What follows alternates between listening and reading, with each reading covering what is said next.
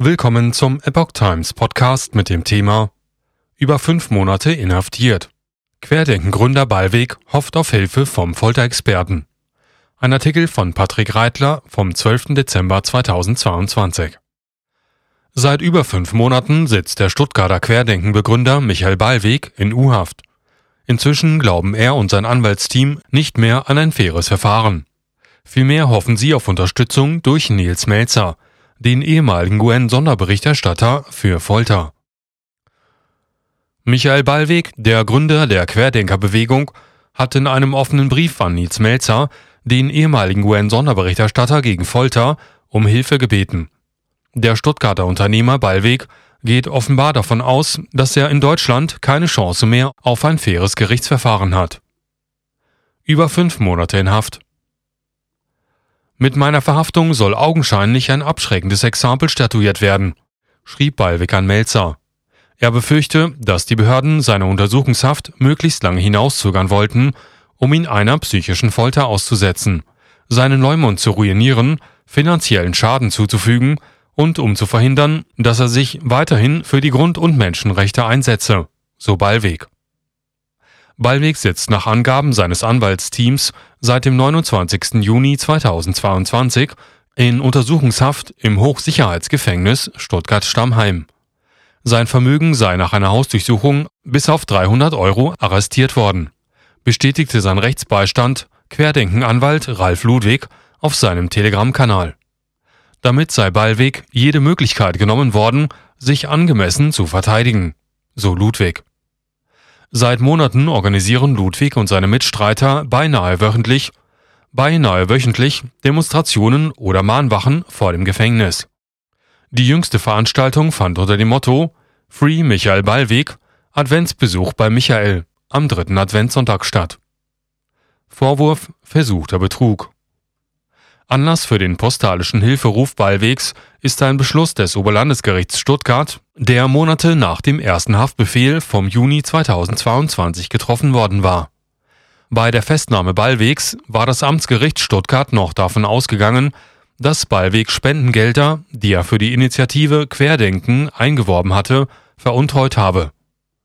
Beweise dafür wurden nach Angaben des Verteidigerteams bislang nicht vorgelegt. Es wurde Haftbeschwerde eingelegt. Am 14. November entschied der erste Strafsenat des OLG entgegen dieser Haftbeschwerde, die Untersuchungshaft weiter aufrechtzuerhalten, obwohl dringender Tatverdacht im Hinblick auf eine Strafbarkeit des Beschuldigten wegen vollendeten Betrugs nicht festgestellt werden konnte, hieß es. Dieser Haftbefehl sei der aktuellen Sach- und Beweislage angepasst worden und sei durch das Amtsgericht Stuttgart eröffnet worden erklärte eine Sprecherin des OLG Stuttgart gegenüber der Epoch Times. Vor dem Oberlandesgericht habe keine Anhörung des Beschuldigten stattgefunden. Nach dem der Entscheidung des Oberlandesgerichts zugrunde liegenden Ermittlungsstandes ist der Beschuldigte bei bestehender Fluchtgefahr des versuchten gewerbsmäßigen Betrugs und der Geldwäsche dringend verdächtig. Im Übrigen wurde die Beschwerde als unbegründet verworfen, so die Sprecherin. Herrin des Verfahrens sei die Stuttgarter Staatsanwaltschaft. Nach Auskunft der Staatsanwaltschaft Stuttgart gegenüber der Epoch Times dauern die Ermittlungen an. Einzelheiten könnten deshalb nicht mitgeteilt werden.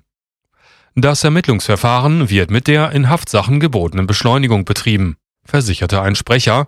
Ein Verfahrensabschluss ist derzeit gleichwohl nicht konkret absehbar, sagte er weiter. Anwaltsteam glaubt nicht an faires Verfahren. Ballwegs Verteidigerteam teilt dessen Ansicht, dass sein faires Verfahren nicht gewährleistet sei.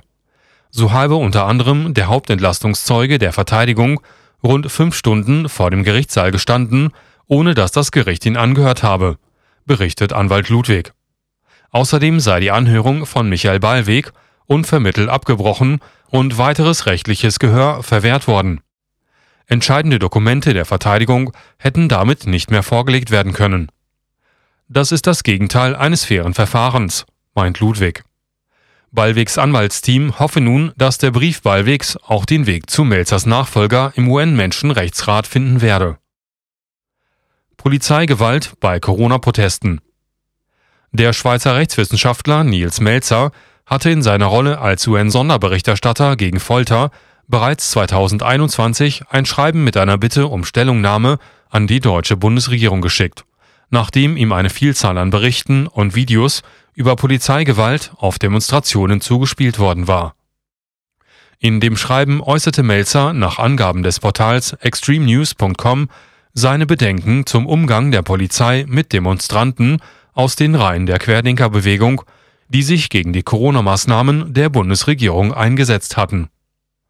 Eine solch wahllose öffentliche Bloßstellung, Diffamierung und Stigmatisierung kann ungerechtfertigte Ängste, Stress, Scham und Schuldgefühle hervorrufen und dazu führen, dass den Opfern aufgrund von Einschüchterung Angst vor Überwachung und anderen Formen von Repressalien, die nicht mit den Menschenrechten vereinbar sind, Gerechtigkeit, Wiedergutmachung und Rehabilitierung verweigert werden, schrieb Melzer.